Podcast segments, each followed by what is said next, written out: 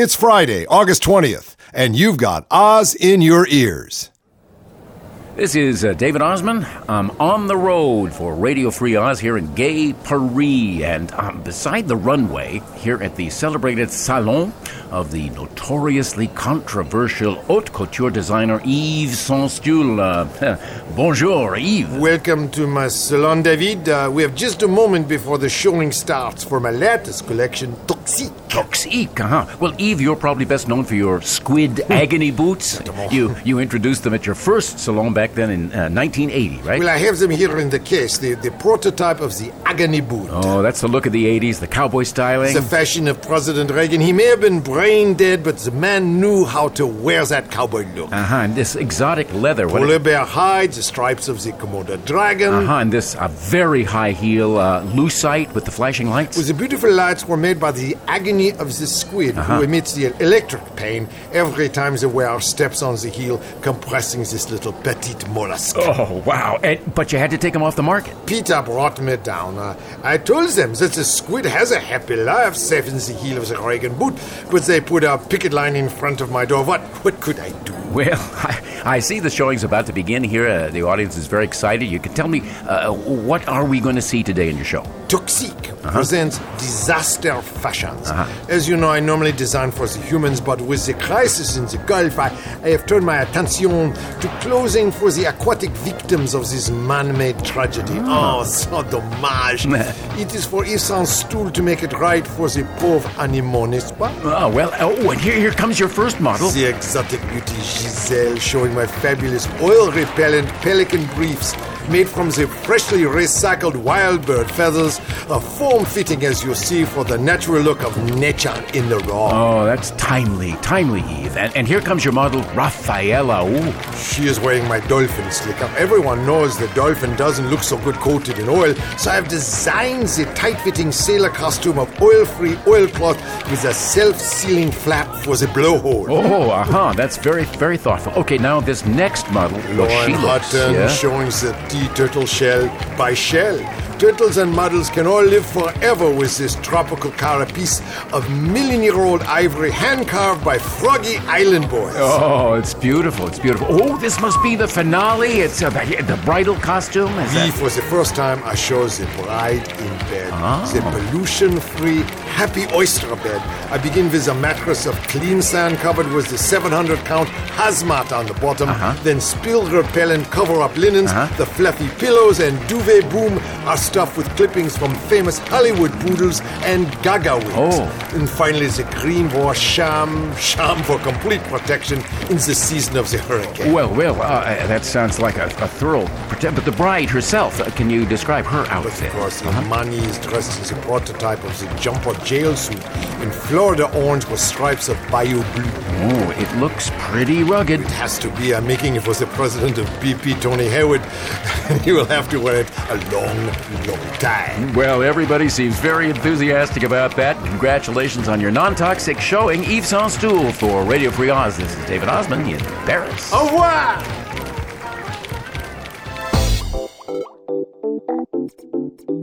Yeah, it's Friday and the weekend ahead, so we put it to the test, and here it is the Oz best of the best.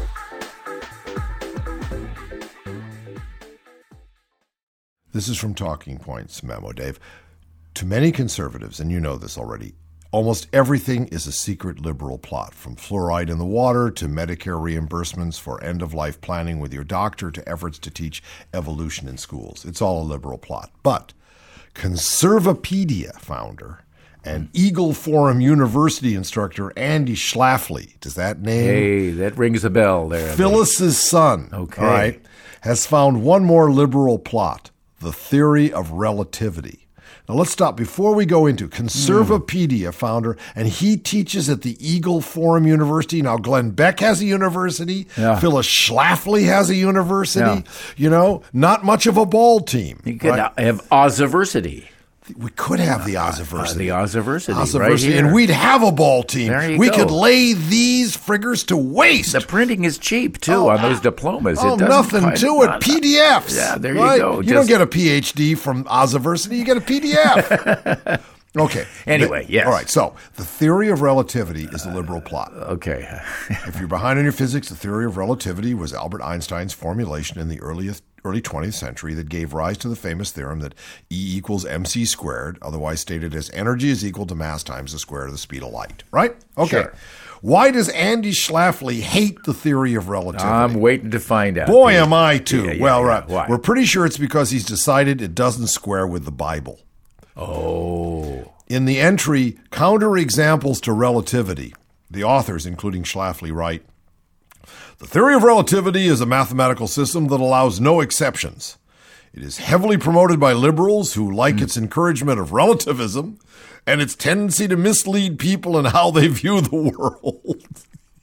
Wait, wait, wait, wait a minute. The theory of relativity exposes this this dreadful disease of relativism that's, that infects. Oh, Yeah, right. Uh, now, remember when Albert Einstein toured uh, Hollywood, he went to Warner Brothers uh, uh, Studios, and Jake Warner, what was the, the, the, the War- Jack Warner? Jack Warner, Jack yeah. Warner comes up and says, Professor Einstein, he says, I love your theory of relatives. You ought to meet some of mine.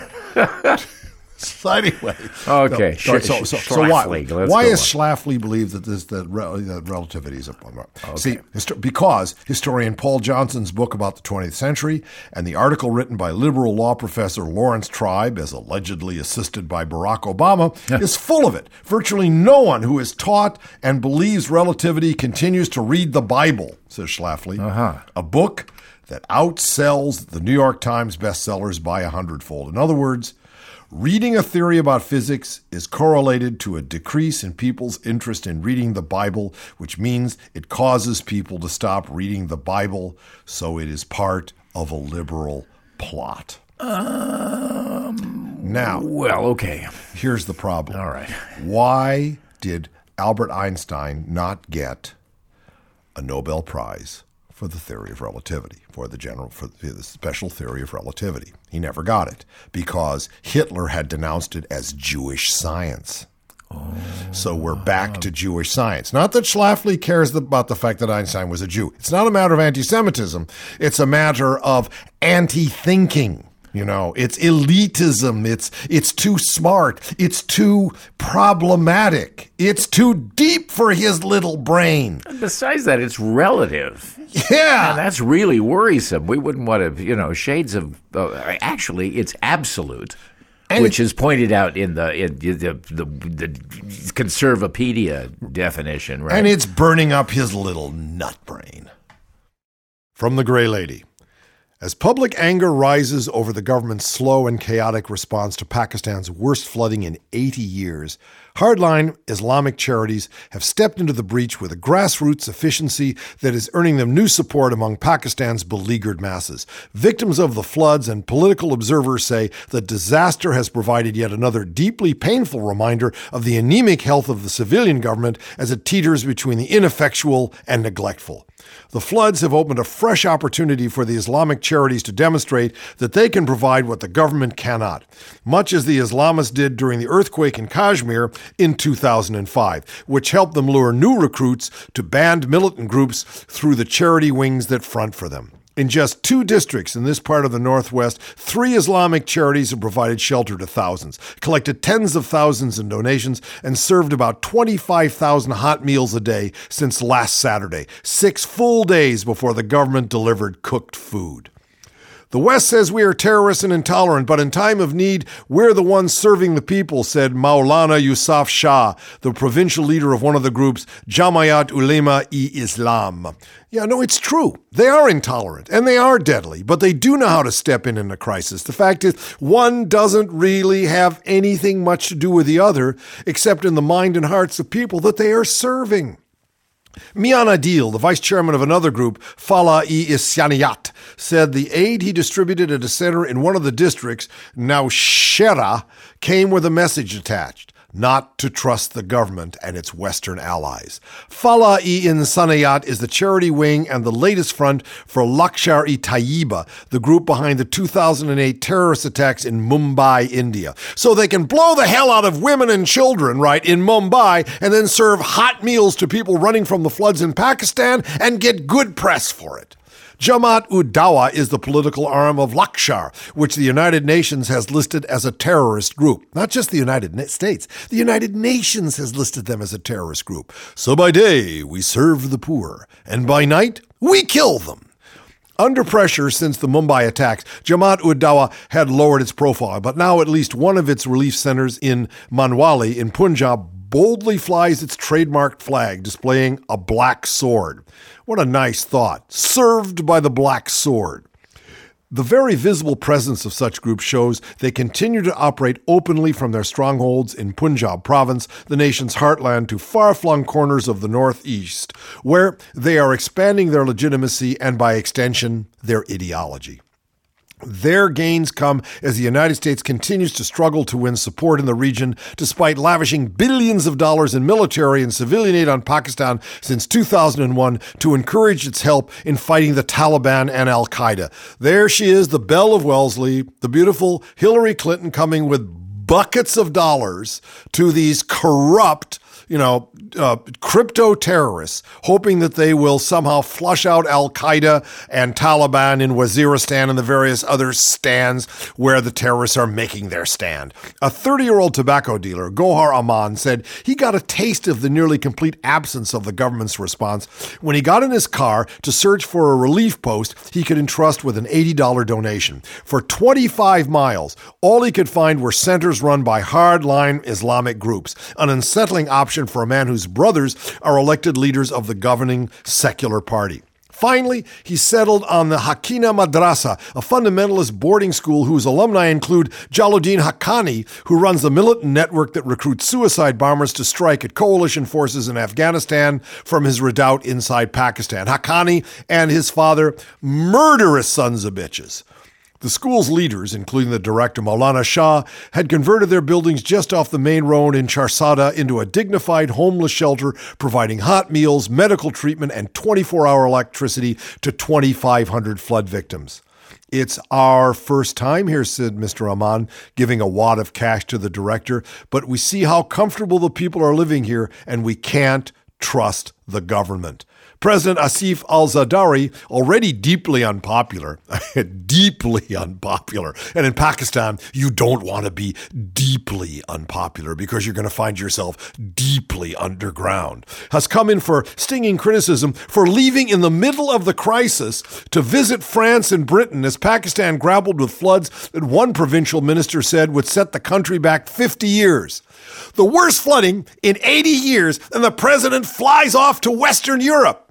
I don't care if Zardari is in Europe, Maingul 50, a laborer who lost his home and two cows, said in an interview. His government is in Pakistan.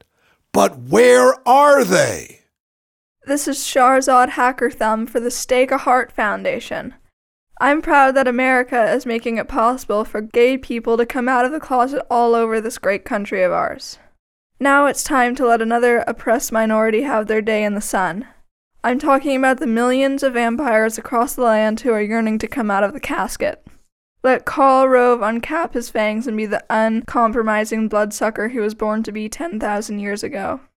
Release John Boehner from his daily ordeal at the tanning salon where he goes to mask his natural pasty white shade of the newly dead.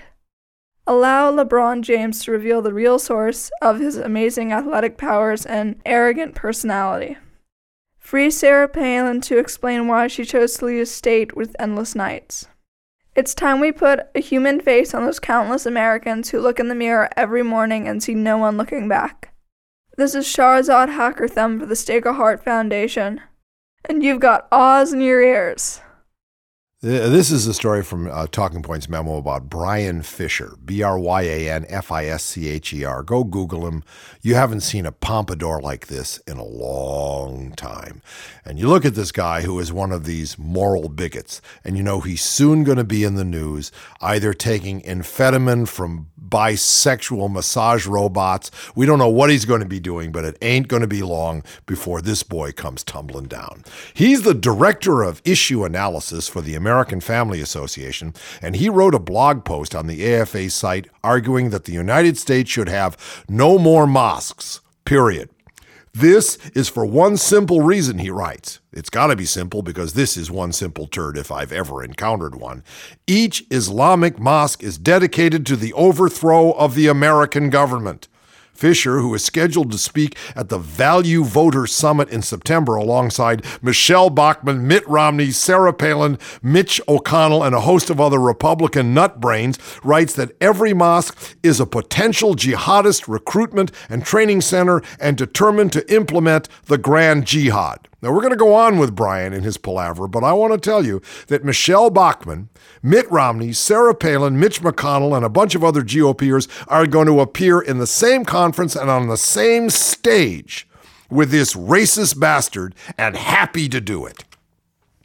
Uh, Fischer adds that because of this subversive ideology, Muslims cannot claim religious freedom protections under the First Amendment. They are currently using First Amendment freedoms to make plans to destroy the First Amendment altogether. This is what Hitler said about the Jews. This is straight Hitler to the Jews. It the equal sign is absolutely there.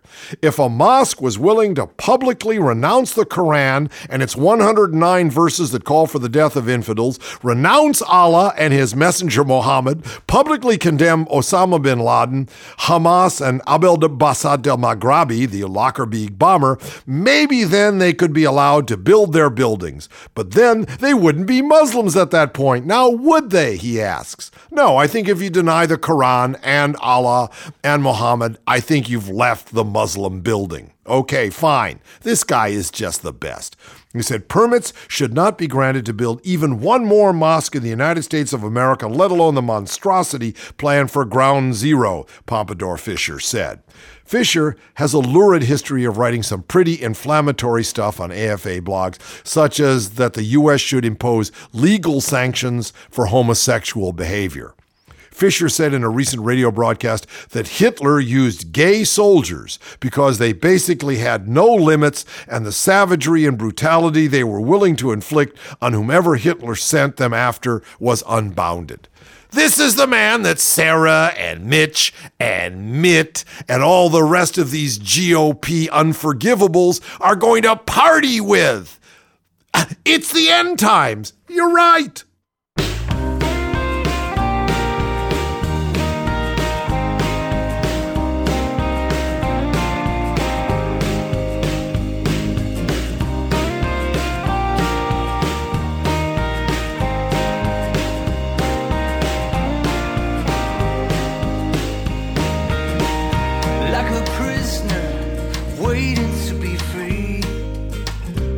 Like an island from afar. When you listen to your soul, do you feel me? Do you hear me in your heart? Maybe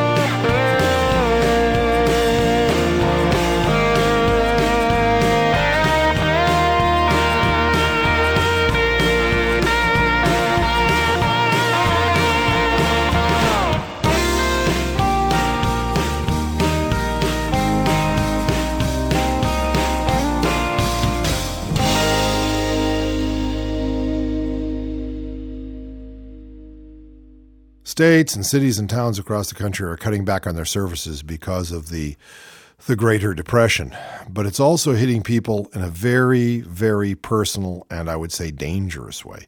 In 2009 and 2010, according to USA Today, as the economic collapse shuddered across the globe, oncologists in California noticed a troubling trend. Three patients who had had serious tumors under control for as long as eight years reappeared in the clinic with massive cancer regrowth, which in one case required emergency surgery. In retrospect, this downturn in fortunes should have been predictable. The economic recession has forced the patients to discontinue a life extending medication. So, the downturn is killing us. In all three cases, the patients developed new symptoms and came in after having missed an appointment or two without us knowing that they had stopped the drug, said Dr. Katie Kelly, co author of a letter to the editor in the August issue of the New England Journal of Medicine, which describes the cases. Certainly, we've seen an increase in affordability concerns, said Stephen Finan, Senior Policy Director of the American Cancer Society Action Network. Very definitely, we've seen an upward trend in the last couple of years of people struggling with deductibles and cost sharing. There has been some evidence to suggest that it is happening on a wider scale, added Robert Freeman, professor of pharmaceutical sciences at Texas A&M. This not only happens when the economy turns down, but if Medicare programs run into budgetary problems and become restrictive or if private co-payments go up. All three patients described in the journal article had been taking Gleevec, G L E E V E C. Who sat around in New Jersey coming up with that one?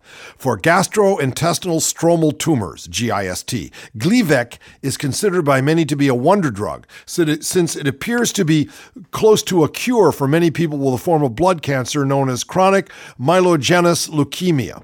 The drug has also extended the average survival of GIST patients from just a few months to an average of five years, the UCSF team noted. However, Gleevec costs patients close to $5,000 a month. That's out of the reach of most Americans without health insurance, and it can make Gleevec tough to afford even when insurance is available. Now, wait a minute. You're telling me that if I can't afford my Gleevec, my only, you know, what have I got to do? I can rob banks or I can just let the tumor grow until it kills me. I just don't get it, people. I don't get the spiritual state that allows other people to suffer because of abstract economic problems.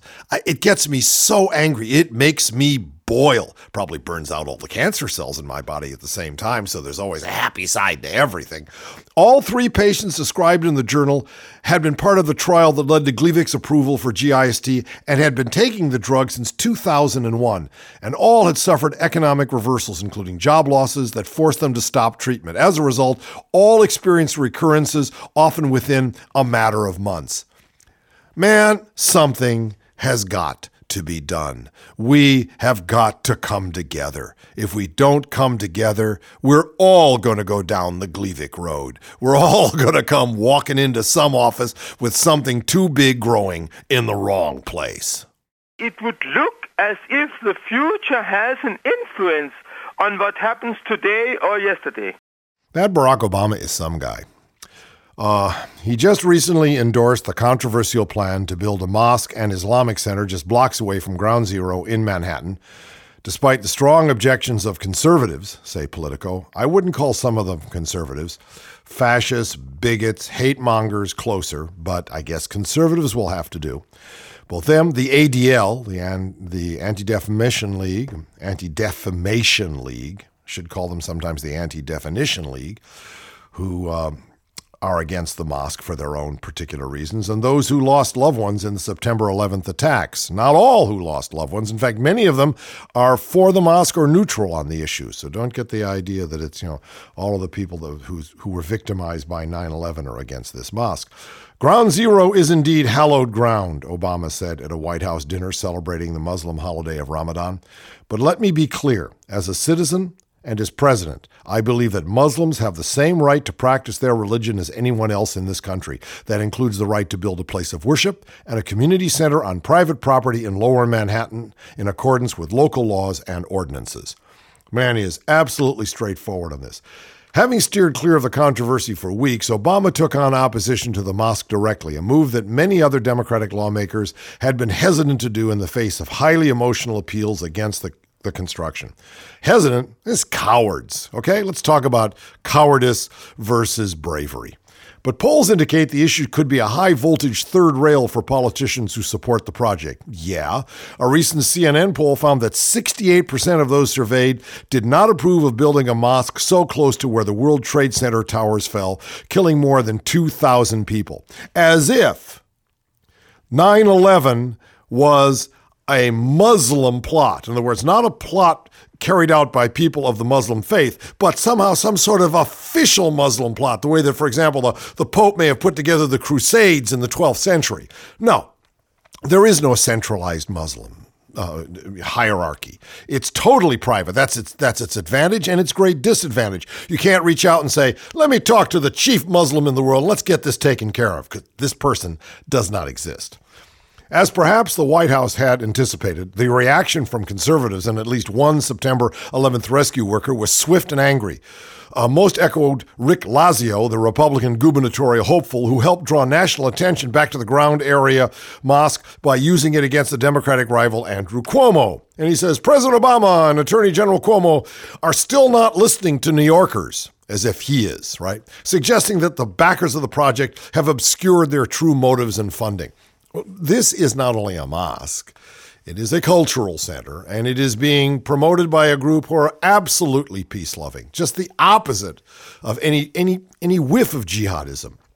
In his speech, Obama cautioned against drawing comparisons between mainstream Islam and the ruthlessly violent ideology of Al Qaeda, which he said is a gross distortion of the faith. Right on. Our capacity to show not merely tolerance, but respect for those who are different from us, a way of life that stands in stark contrast to the nihilism of those who attacked us on that September morning and who continue to plot against us today, he said. Eloquent, on the button. Obama spoke before a group of about 90 people, including Muslim community leaders, ambassadors, dignitaries, and Representative Andre Carson, the Democrat of Indiana, one of the two Muslim members of Congress. After his statement, a number of individuals reportedly rushed to the stage to shake Obama's hands following his unexpectedly direct endorsement of the mosque. The project, spearheaded by the Cordoba Initiative, an organization that works to improve the relationship between Muslims and the West, proposes that a 152 year old building be demolished two blocks from ground zero to make way for the new Muslim Community Center and mosque. Now, opponents have argued that if constructed, the mosque would be a painful insult to survivors, rescue workers, and families of those who died on September 11th. Good. A community center is a painful reminder to them, right? Proponents countered that the presence of mosque so close to the center of the attacks would be a powerful signal of American religious tolerance, a counterweight to the terrorist attack. At the same time, they argued that blocking its construction violates the constitutional right to freedom of religion. And again, they are right on. Oh, yeah, the wingnuts are after it. Oh, Sarah Palin. Oh, she said it, what? It's a stab to the heart. She said in one of her many twitters. I mean, they really are twitters when she does them because she is America's chief twit. America is really afraid that China is going to be ahead of them in the let's go green and make some money off the industry race. We hear it all the time. Yeah, they're they're way ahead of us in this one. They it's sure the are. Chinese. And you know, it may in the long run be true. You know, they've just been declared the second largest economy in the world ahead of Japan now, right? Now they are, yeah. Yeah, but see what uh, that does is uh, if you have, if you, there's only one party there. That's right. There's only one party, And it One goes party all day says, and all night. Make it green. They make it green all day and all night. They have those wonderful posters of little boys and little girls making it greener all the time. All the time. And if we shall have green or, or And at the we'll end, they look around and they say it's green. And if they say it's green, It's green. green. Oh, yeah, yeah, okay. Beijing has announcement that it'll shutter more than 2,000 polluting steel mills and other industrial energy hogs by September 30th. Might look like one more sign that China is moving up fast in the global race to go green. Now, I've been to China a couple times and I'd heard about how bad this stuff was. They have these open hearth cement making facilities that not only turn out more pollution than even the open hearth coke furnaces down in Fontana that Kaiser once used to build all those Liberty ships, but they turn out the worst concrete in the world, and those buildings from the Stalin era and keep falling down. Right? You don't need an earthquake; you need somebody to beep their horn to go by. "Da-na-na-na-na, da-na-na-na-na."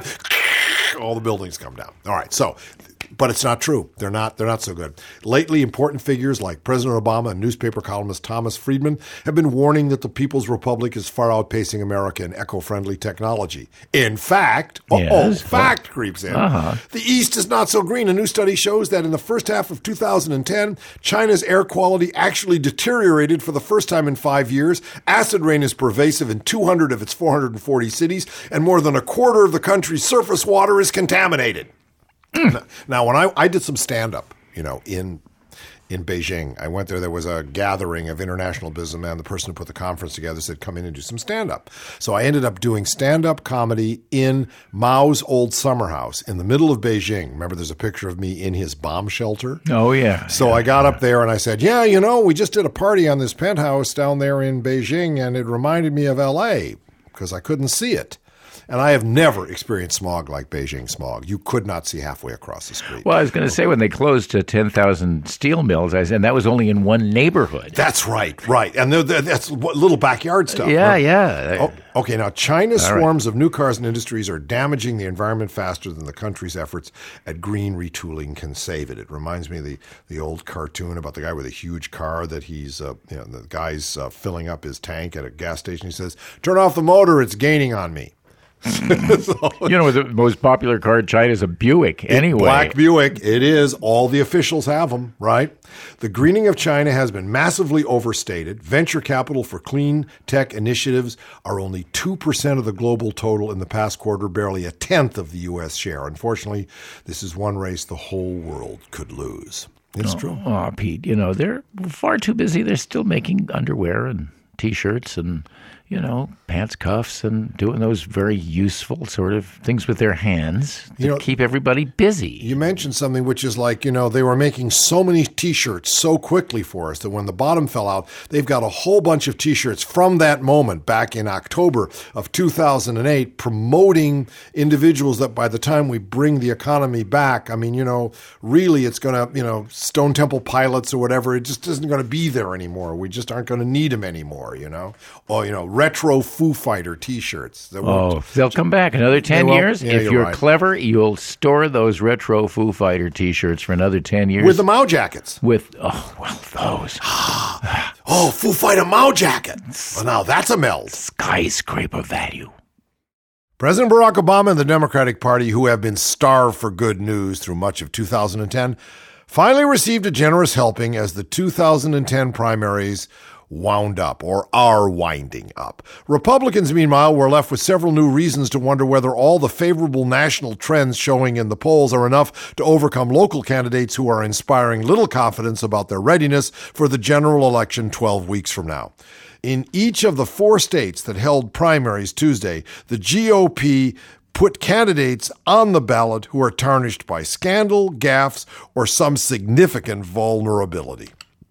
The headline victory for the Dems belonged to Senator Michael Bennet, the Colorado Democrat who, with extensive help from Obama and the party establishment in Washington, galloped to a surprisingly wide nine point victory over challenger Andrew Romanoff. A former state House Speaker, Romanoff once looked well positioned to rally liberal discontent and give the White House a very visible black eye. He didn't come across with that. But the party establishment showed it still had some fight, even in an anti establishment year. And Democrats, in an assessment that many independent analysts tend to agree with, said the most favorable news for them may have come from the results of the Republican primaries. The GOP nominee in Colorado will be Ken Buck a county prosecutor and insurgent conservative whom Democrats will try to paint as a Colorado version of Sharron Angle, the Nevada Republican whose uh, rhetorical stub toes and strident ideological profile have weakened GOP prospects there. Weakened, she's going down.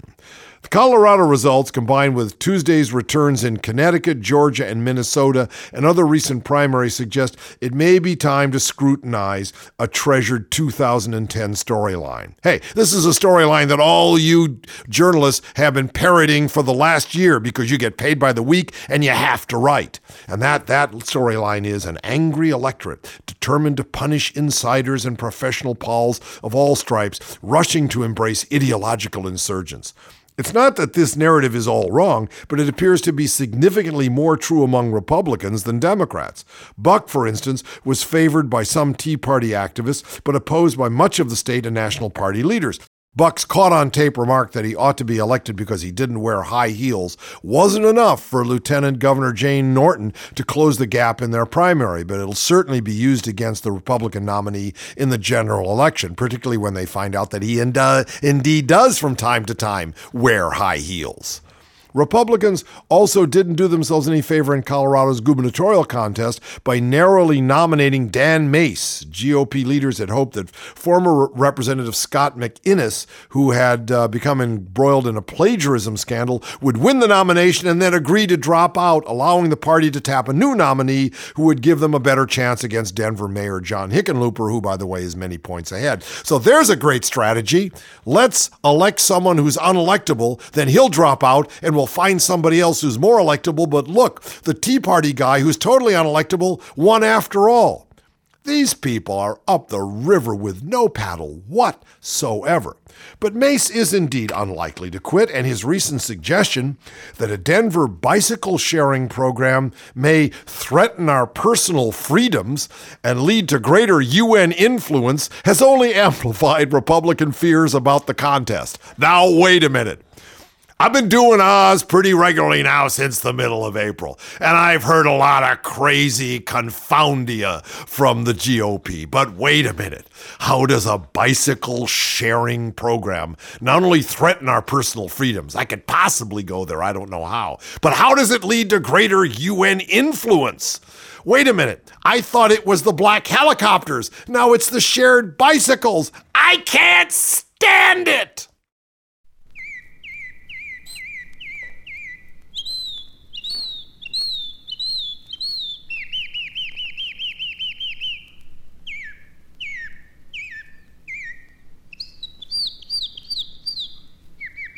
Oh my goodness, how I do love them birds.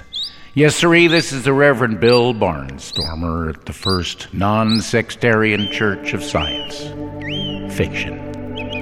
And speaking of sex, well, who isn't? And say thank you for that. Right now, well, they're talking about sex in state capitals, Supreme Courts, and even the Pentagon. Now, don't kid yourself, dear friends. That whole Adam and Eve lesson is about not having sex with each other, except to have children and say thank you for that, even if the kids uh, do kill each other and can't seem to hold on to a job. And so, our dear friends and neighbors who, who righteously believe that marrying is, is only and exclusively between a so called man and a self professed woman of opposite genders, well, dear friends, that's because uh, the other kind doesn't make children. Say thank you. And their unspeakable ways of, of copulating are no fit subject for man or beast or, or worse. So there's only one answer. Those of us who oppose same sex marriage are, are all surely just disgusted by the orital genital way of life, not to mention body parts that I, I won't mention, and say thank you for that. Now, now on down to the Pentagon. Well, you know, since our army learned how to rebuild whole societies, societies that were formerly known only only to readers of the National Geographic, uh, right right from the very village schoolhouse right up onto the military compounds that are bigger bigger even than an Arizona border subdivision, well, that army needs school marms and, and, and I don't know, visiting nurses and nutritionists and, and wives. So it does not need good men having to, to look surreptitiously around that big naked locker room full of naked men to see if other men are looking at them surreptitiously. It's bad for the morale and it shrinks body parts. I want you to know that. So please, dear friends, if you profess to be gay, and some of my former close friends were, are, well, just stay out of the U.S. Army. There, there's nothing gay about war. And say thank you for that. This is Reverend Bill Barnstormer. Until next time. This is from The Gray Lady. General David H. Petraeus, the commander of American and NATO forces. Of course, there are very few NATO forces. There's a few, but mainly it's Americans. There's a few also, I think, Lithuanians and Poles there also. Have begun, he's begun a campaign to convince an increasingly skeptical public, including moi-même, that the American led coalition can still succeed here, meaning Afghanistan, despite months of setbacks, saying he had not come to Afghanistan to preside over a graceful exit. Well, I promise you, General, there will be an exit, and it won't be graceful, so don't worry. In an hour long interview with the New York Times, the general argued against any precipitous withdrawal of forces in July 2011, the date set by President Obama to begin at least a gradual reduction of the 100,000 troops on the ground. Now, wait a minute. McChrystal gets canned because he drinks too much Bud Light Lime on the bus from Paris to Berlin or whatever. He brings in Petraeus, the savior, who immediately says, I don't care what presidents say. Come July 2011, we're going to be there if we have to be there. Oh man, there's going to be a problem here. He said that it was only in the last few weeks that the war plan had been fine tuned and given the resources that it required. Gobbledygook. For the first time, he said, We will have what we have been working to put in place for the last year. Yeah, uh huh. General Petraeus even appeared to leave open the possibility he would recommend against any withdrawal of American forces next summer. Well, if they leave, he leaves. He ain't got a job. General Petraeus said American and NATO forces were making progress on a number of fronts, including routing Taliban insurgents from their sanctuaries, the ones that aren't busy stoning people to death, reforming the Afghan government, we'll hear more about that later, and preparing Afghan soldiers to fight on their own, usually each other. Now, they're preparing them. They didn't even say training, just preparing them mentally to leave the house, stop growing poppies long enough to shoot at the people who have already grown poppies and have come back, put on the turbans, and are shooting at them. It's pretty complicated out there. Petraeus said he believed that he would be given the time and material necessary to prevail there. He expressed that confidence despite the fact that nearly every phase of the war is going badly. Despite the fact that every phase of the war is going badly, is there a bell going off in anybody's head? And even though some inside the Obama administration have turned against it, I got to find out who those people are. Go shake their hand. The president didn't send me over here to seek a graceful exit, General Petraeus said at his office at NATO headquarters in downtown Kabul. My marching orders are to do all that is humanly possible to help us achieve our objectives. And as he changes the rules of engagement, he'll be doing everything that's also inhumanly possible to achieve his objectives. In the interview, Petraeus suggested that he would resist any large scale or rapid withdrawal of American forces. If the Taliban believes that will happen, he said, they are mistaken. And the subtitle is If Obama thinks that's going to happen, he also mistaken. Clearly, he says, and this is a quote, the enemy is fighting back. Oh, you noticed. Sees this as a very pivotal moment, believes that all he has to do is outlast us through the fighting season, the general said. That is just not the case. No, he's going to last you through the fighting seasons. Among other things, the general is fighting to preserve his own legacy. That's right. I mean, you know, he's Mr. Perfect. If he fails, who's left? As I said, we can exhume the corpse of General MacArthur right? Old soldiers never die. They just come back to Afghanistan to keep the fuck up going.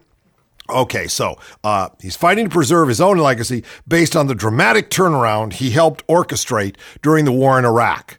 They're really doing well over there now as we slowly take all of our troops, no, actually not all of our troops or all of our bases or all of our uh, contract players out there. Things are, of course, coming apart at the seams.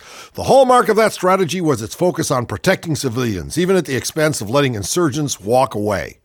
In Afghanistan, that approach is coming under growing criticism, mainly from people who regard it as too expensive and open ended. Some in the Obama administration have been advocating a move from counterinsurgency towards a strategy focused on hunting and killing insurgents. This is part of the shadow war, which you'll hear a lot more about on us. There's a marvelous long article in the in the New York Times, which I'll be, uh, you know, talking to you about. It is maybe Afghanistan is not Obama's war, but it's his shadow war around the world. General Petraeus has imported some hands from the Iraq days to help him. Oh, this is good news. Brigadier General H.R. McMaster, one of the most innovative officers in the Iraq War, has taken charge of a task force assigned to attack corruption. Where at West Point do you learn to attack corruption? Do you go back and study like Grant's attack on corruption? Do you go back to Thermopylae and find out how the Spartans attacked corruption? But that's not all. He's bringing the big guns. Frederick W. Kagan of the American Enterprise Institute. This is like capitalism on steroids think tank. And I use the word think lightly. Kagan, one of the fathers of the surge, and more recently, a critic of the Afghan government, has come to help as well. What is he going to do? Go talk to Karzai and his heroin dealing brother and go and pat him on the fanny and tell him to get straight? I really wonder. This is Dad Life. It's how we live 24 7, 365. Check me. Gas station glasses, don't care what the masses think about me with my sweet goatee. I'm rocking my Dockers with a cuff and a crease. I got that St. John's Bay and the clip for my piece. I look nice. I got dozens of dollars, and that's right. It goes straight to my daughters and my wife. I'm a miracle dad, making magic with the checkbook is a talent I have. I roll hard in the yard with a 60 inch cut. Zero turn radius, my neighbors say, What? They be driving by, peeping my landscape. Yo, these greens got nothing on my manscape.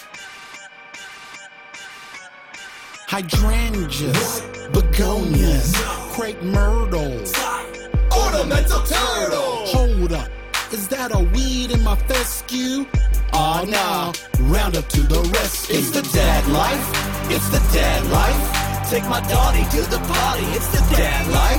It's the dad life, it's the dad life. Shooting vids of the kids, it's the dad life. Roll up to the splash pad, 10 a.m. My whole entourage hops out the minivan. We splishy splashy for an hour or two. Then it's back to the house, prepping for the barbecue. brats, dogs, racker ribs, whatever. Get me on the Weber, man, nobody does it better. Call me Lord of the Grill, I'm king of the coals. Nana secret recipe, you know how I roll. 1080p, 16 by 9. I'm rocking man cave status with a screen like mine. Keep your peanut butter hands off my 50 inch Vizio. Pop up the corn, roll the Disney video. We got Aladdin, Jasmine, Abu, the genie. With kids like mine, everybody wants to be me. Sing a night song and then it's off to bed. This is the dad life, no more to be said. It's the dad life, it's the dad life. Oh. Hit the mall, coaching ball, it's the dad life. It's the dad life, it's the dad life. Oh. Playing rough, fixing stuff, it's the dad life. It's the dad life, it's the dad. Yeah, you know how we do it, it's the dad life.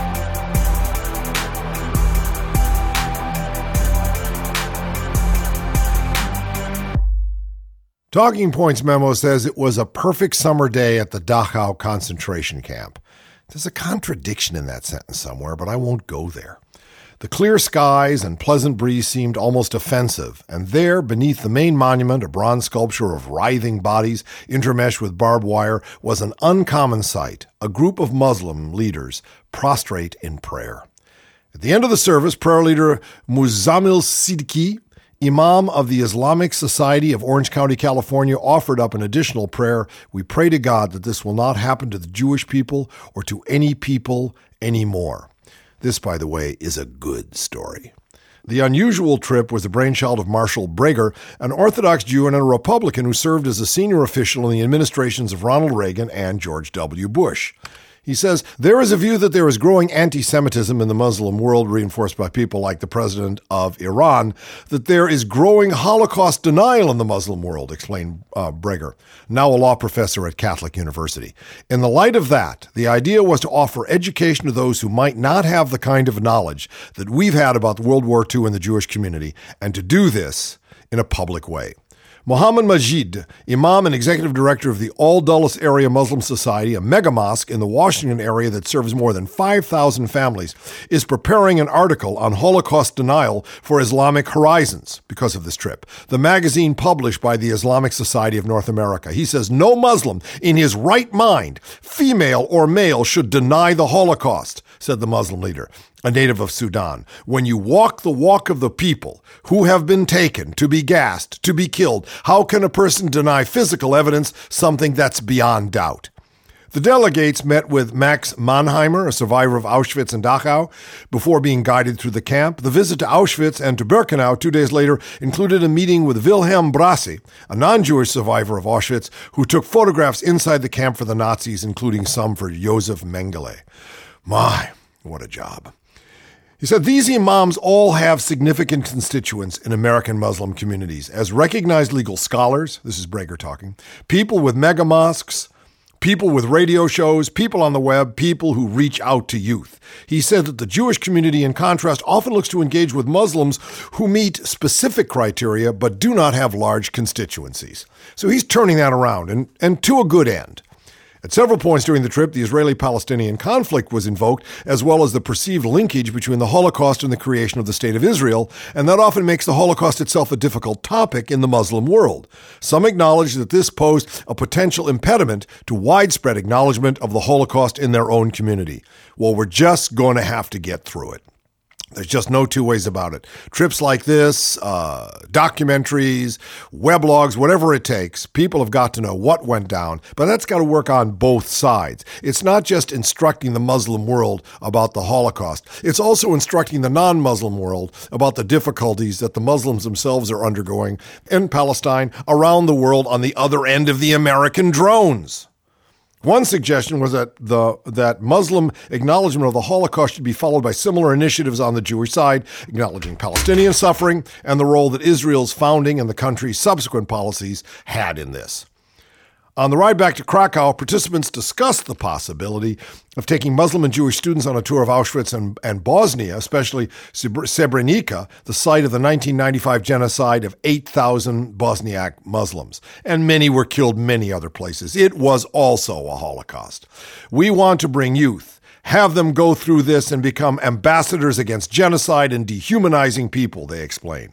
They stress the importance for Jews and Muslims to understand and accept each other's narratives of suffering. It is, it is indeed one of the bonds that they have. One of the younger members of the group said, There's no denying that we have problems that we need to talk about, but dehumanizing the other is not going to solve our problems.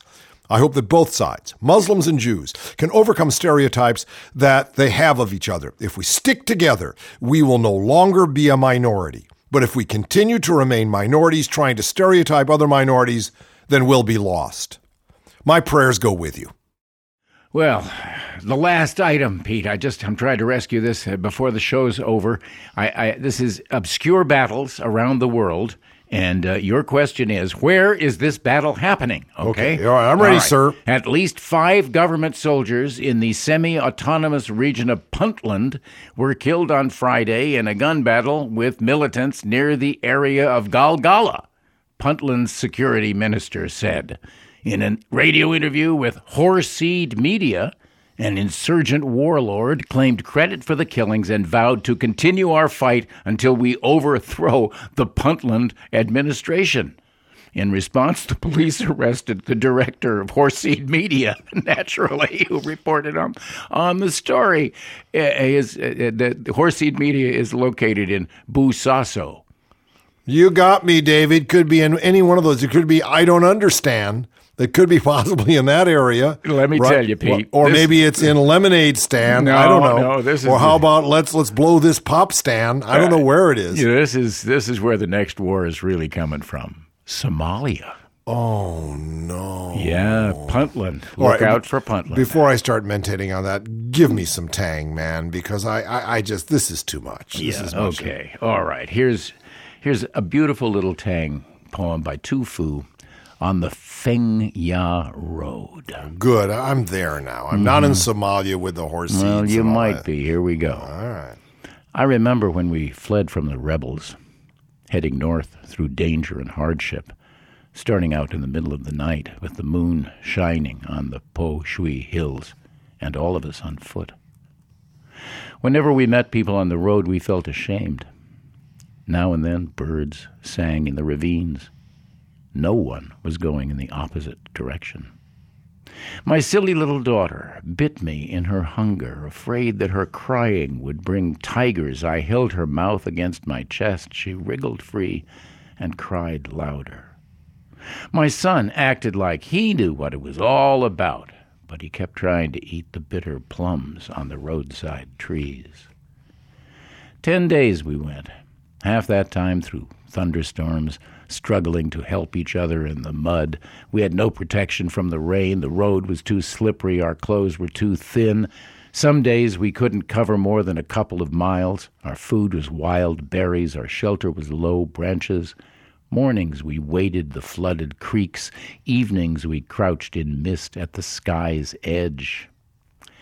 We stopped near Tung Chia Marsh before crossing the high pass, and my friend Sun Tsai took us in.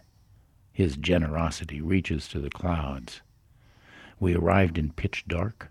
They lit the lamps, opened the gates, brought warm water to bathe our feet, cut silhouettes and burned them, calling back our frightened spirits. His wife and children came out to greet us. When they saw how we looked, they burst into tears. My children, exhausted, had fallen asleep. We woke them so they could eat from the platters of food. You and I, Sun Tsai said, will be born brothers. And the hall was put at our disposal, and we were told to feel at home. In these bad times, where do you find that kind of trust? It's a year since we left there. The Tartars are still on the rampage. Sun Tsai, I wish I had wings so I could fly straight to your house to see you again. Yeah, well, we're flying. We're flying on RadioFreeOz.com. Oz team makes it possible. Peter Bergman, I'm your host. David Ossman, my co-host. Yo. Bill McIntyre is TVing us. He is the producer. Dave Maloney is recording us. He am the audio expert. Chaz Glass, well, he is Mr. Finance. He's teaching me all about budgets. About time I figured it out. Scott Wild does our social media, and he's growing our our Fabulous website. Go on up and check it out. John Cummins keeps us honest with the ones and zeros. Tom Gedwilla makes sure the website is chugging along. And Phil Fountain, well, he's just beautiful. See you all tomorrow when tomorrow comes.